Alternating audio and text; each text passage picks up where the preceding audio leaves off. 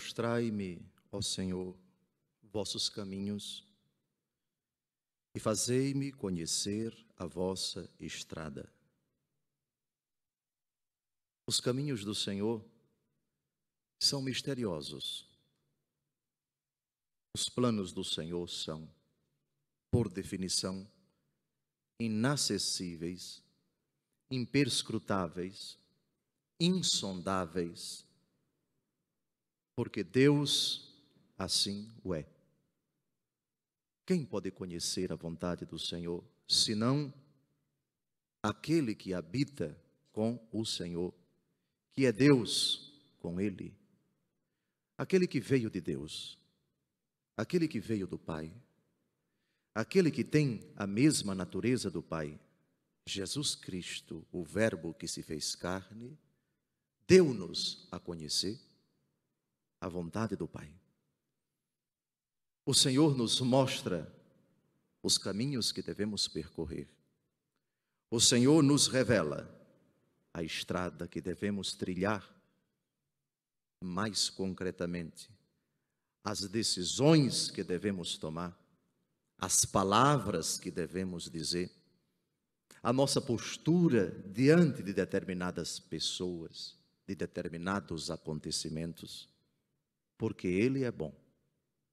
Essa é a razão pela qual o salmista, confiando, afirma: Vossa verdade me conduza e me oriente, porque sois o Deus da minha salvação. Aguardamos na liturgia da igreja o nascimento de Jesus segundo a carne. O Verbo que se fez carne veio habitar no seio de uma humanidade que precisa conhecer o caminho, que precisa trilhar a estrada, que precisa seguir rumo ao próprio Deus, coisa que não ficou bem clara depois do pecado. O pecado introduziu na nossa convivência humana uma perturbação de tal natureza que a nossa inteligência ficou confusa e a nossa vontade ficou debilitada. O homem, com todas as suas capacidades, com todas as suas potencialidades, não obstante as grandes coisas que ele é capaz de fazer, continua a ser alguém extremamente carente, desorientado, perturbado, fragilizado. E temos uma prova disso no evangelho que nós acabamos de ouvir. O evangelho que acabamos de ouvir, ao mesmo tempo, revela a astúcia de quem quer passar uma rasteira em nosso Senhor e revela também a reação de nosso Senhor, pronta, imediata e igualmente astuciosa. Há uma imagem pouco citada, pouco comentada, ilustrada por nosso Senhor, que nos pede sede mansos como as pombas e prudentes como as serpentes. Logo em seguida, nosso Senhor diz: Eis que eu vos envio como cordeiros no meio de lobos. Ser-vos-á dada uma sabedoria do alto, que os vossos adversários não conseguirão contestar, não conseguirão refutar. O tema da liturgia de hoje é a nossa postura diante dos malvados, dos perversos, daqueles que se aproximam de cada um de nós com muitas más intenções para nos testar, para nos sondar, para nos levar a cairmos em contradição, para nos prejudicar. E o Verbo que se fez carne vem nos ajudar com o seu próprio exemplo a enfrentar tais pessoas, a nos sairmos bem de tais situações. As chamadas saias justas, os chamados acontecimentos imprevistos, inusitados, que nos colocam por vezes na parede, que nós sabemos é uma ocasião que o inimigo está preparando, armando, arquitetando para nos levar à ruína, para nos prejudicar. O Senhor é piedade e retidão, reconduz ao bom caminho os pecadores, dirige os humildes na justiça, e aos pobres ele ensina o seu caminho. Assim termina o salmo de hoje. Portanto, vamos direto a essas situações constrangedoras, tendo como parâmetro o lamentável acontecimento de nosso Senhor Jesus Cristo, que se encontra com os sumos sacerdotes e anciãos do povo. Jesus prega com sabedoria, realiza milagres que despertam exultação, admiração nas pessoas. E isso deixa os seus adversários inquietos. Como eles não podem contestar o óbvio, isto é o que todo mundo está vendo, lembram daquele ditado? Contra fatos não há argumentos? Pois bem, já que eles não podem argumentar contra aquilo que eles viram, os milagres prodigiosos, as maravilhas que encantavam as pessoas, a pregação maravilhosa de Jesus, foram buscar na causa, na origem do que Jesus estava fazendo, na motivação, algo para perturbar nosso Senhor. Com que autoridade fazes estas coisas? Uma análise atenta dessa pergunta já conclui que ela é estúpida, que ela é ridícula, que ela é patética. Se é um milagre, se é algo que a razão não consegue explicar, qual é a necessidade de perguntar com que autoridade? Se o milagre fala por si, e um milagre não pode vir senão de Deus, para que essa pergunta? Portanto, a gente já percebe na maldade uma contradição interna. A maldade, ela é contraditória. Se analisarmos bem, nós pegamos o fio da meada isso não é de Deus. Esse tipo de raciocínio não procede do alto. Com que autoridade? Ora, o que eles esperavam de nosso Senhor Jesus Cristo? A pergunta foi inteligente, astuciosamente inteligente. Se ele responder que é com a autoridade de Deus, nós vamos prendê-lo, vamos lapidá-lo, porque ele estará se fazendo igual a Deus. Se ele disser que não é autoridade de Deus, mas autoridade dele, então é um farsante. Então é um embusteiro. Então é um mago, um adivinho, alguma coisa assim. Qualquer tipo de resposta poderia complicar nosso Senhor. Lembram de outra pergunta desses mesmos sem vergonhas? Em, essa, em determinada situação, eles disseram: é lícito ou não pagar o imposto a César? Se Jesus dissesse que sim, é colaboracionista, está do lado dos romanos. Se dissesse que não, está desobedecendo a Roma. Vamos pegá-lo de qualquer jeito. Jesus nem disse que sim, nem disse que não. Dai a César o que é de César e a Deus o que é de Deus. Quem disse que diante de uma saia justa só há duas alternativas? Sempre há uma outra alternativa. E nosso Senhor aqui não vai responder senão com uma outra pergunta. Jesus responde na mesma moeda. Jesus responde com a mesma astúcia. Jesus aqui é maravilhosamente atrevido. Jesus reage com uma força, com uma intensidade à altura, só que para o bem. Isso não é vingança. Isso não é reação instintiva vingativa. Não. Também eu vos farei uma pergunta. Se vós me responderdes, também eu vos direi com que autoridade faço estas coisas. De onde vinha o batismo de João? Do céu ou dos homens? E eles foram forçados a refletir.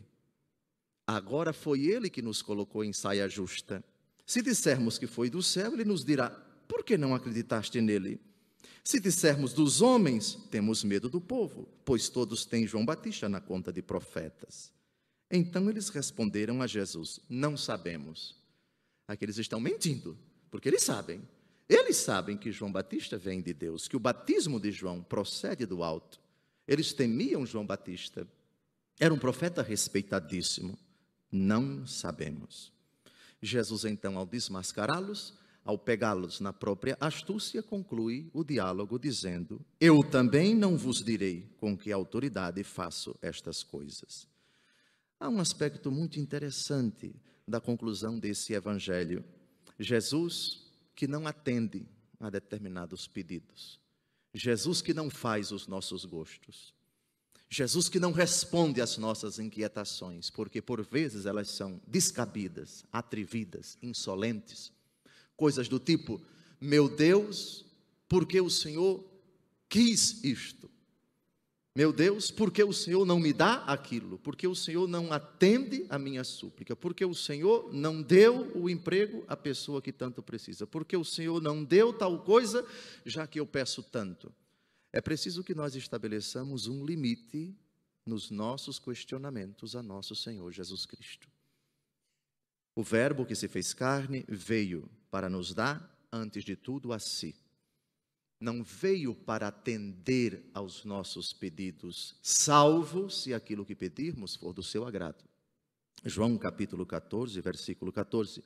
Tudo o que pedirdes em meu nome, eu vulo concederei. Mas atenção, o que pedirdes em meu nome, pedir em nome de Jesus, é pedir com a autoridade de Jesus, é pedir segundo a vontade de Jesus. Esse é o pedido que sempre é aceito. Todavia, é preciso pedir com as devidas disposições que o próprio Jesus colocou na prece do Jardim das Oliveiras. Se possível, afasta de mim este cálice, todavia não se faça a minha, mas a tua vontade. Uma última palavra da primeira leitura de hoje é uma profecia de Balaão, que viveu no século 16 ou 17 antes de Cristo essa profecia tem importância por causa da alusão que ela faz à vinda do Messias. Eu o vejo, mas não agora, e o contemplo, mas não de perto. Uma estrela sai de Jacó, um cetro se levanta de Israel. Os profetas tiveram esse privilégio, eles anteviram as coisas futuras, falaram delas em tons cifrados, misteriosos, e graças às profecias, Israel alimentou a sua convicção de que um dia viria o Salvador. Amados, concluamos esta homilia olhando para nosso Senhor Jesus Cristo. Veio para os que estavam no mundo, veio para os seus, os seus não o receberam, não o acolheram. Não tenhamos a ingenuidade de pensar que o Natal provoca sentimentos de paz e de harmonia em todos de forma alguma. E convém que seja assim. Não por acaso, quando os magos do Oriente chegaram para procurar Herodes, onde está o menino? Viemos adorá-lo. Sabem qual foi a reação dos habitantes de Jerusalém? Ficaram todos perturbados. Esse Natal, de novo, o poder das trevas se irrita, se inquieta. Trata-se de uma reação extremamente negativa. Jesus, o hostilizado, Jesus, o ridicularizado, Jesus, o ignorado. Eu achei tão interessante, passando de Pirassununga até São Paulo, era noite, eu retornava para Santo André, para a casa da minha tia, e passei na frente de uma casa, digamos assim, do pecado, não vou dizer o nome dela, e ela toda ornamentada, promoção de Natal. 35 reais a hora. Promoção de Natal, olha que interessante, promoção de Natal. O Natal, que não significa nada para muitas pessoas. O menino que vai nascer da Virgem Maria é Deus Salvador, é aquele que vai derramar seu sangue na cruz por nós. Está longe de ser uma unanimidade, e é bom que não o seja assim os corações serão provados. Assim cumpre-se a profecia do sacerdote com o menino Jesus nas mãos, dirigida à Virgem Maria. Esse menino será um sinal de contradição para muitos em Israel. Jesus contradito, Jesus contestado, Jesus rejeitado, Jesus humilhado, venha até nós. Se Jerusalém inquieta, não te aceita se está sendo preparada uma grande chacina para matar os inocentes por causa da tua vinda, nós queremos acolher-te no íntimo do nosso coração. Nasce Jesus dentro da nossa alma, que com a graça tua, graça que nos foi dada pelo teu sangue com a força do teu espírito, nós não queremos perder. Graça que nos leva, graça que nos ajuda, graça que nos motiva a vivermos nesta vida sempre na fidelidade a Ti, enfrentando, se for o caso, também os teus adversários, aqueles que te hostilizam, mas não nos envergonhamos jamais de Ti. Queremos ser fiéis a Ti. Dá-nos o discernimento, a sabedoria, a ousadia, a coragem para enfrentar o poder das trevas, para que este mundo que é Teu e sempre o foi, não repouse sob o poder do maligno, mas seja Teu, porque Tua é a honra, Teu é o poder, Tua é a glória, com o Pai e com o Espírito Santo. Amém.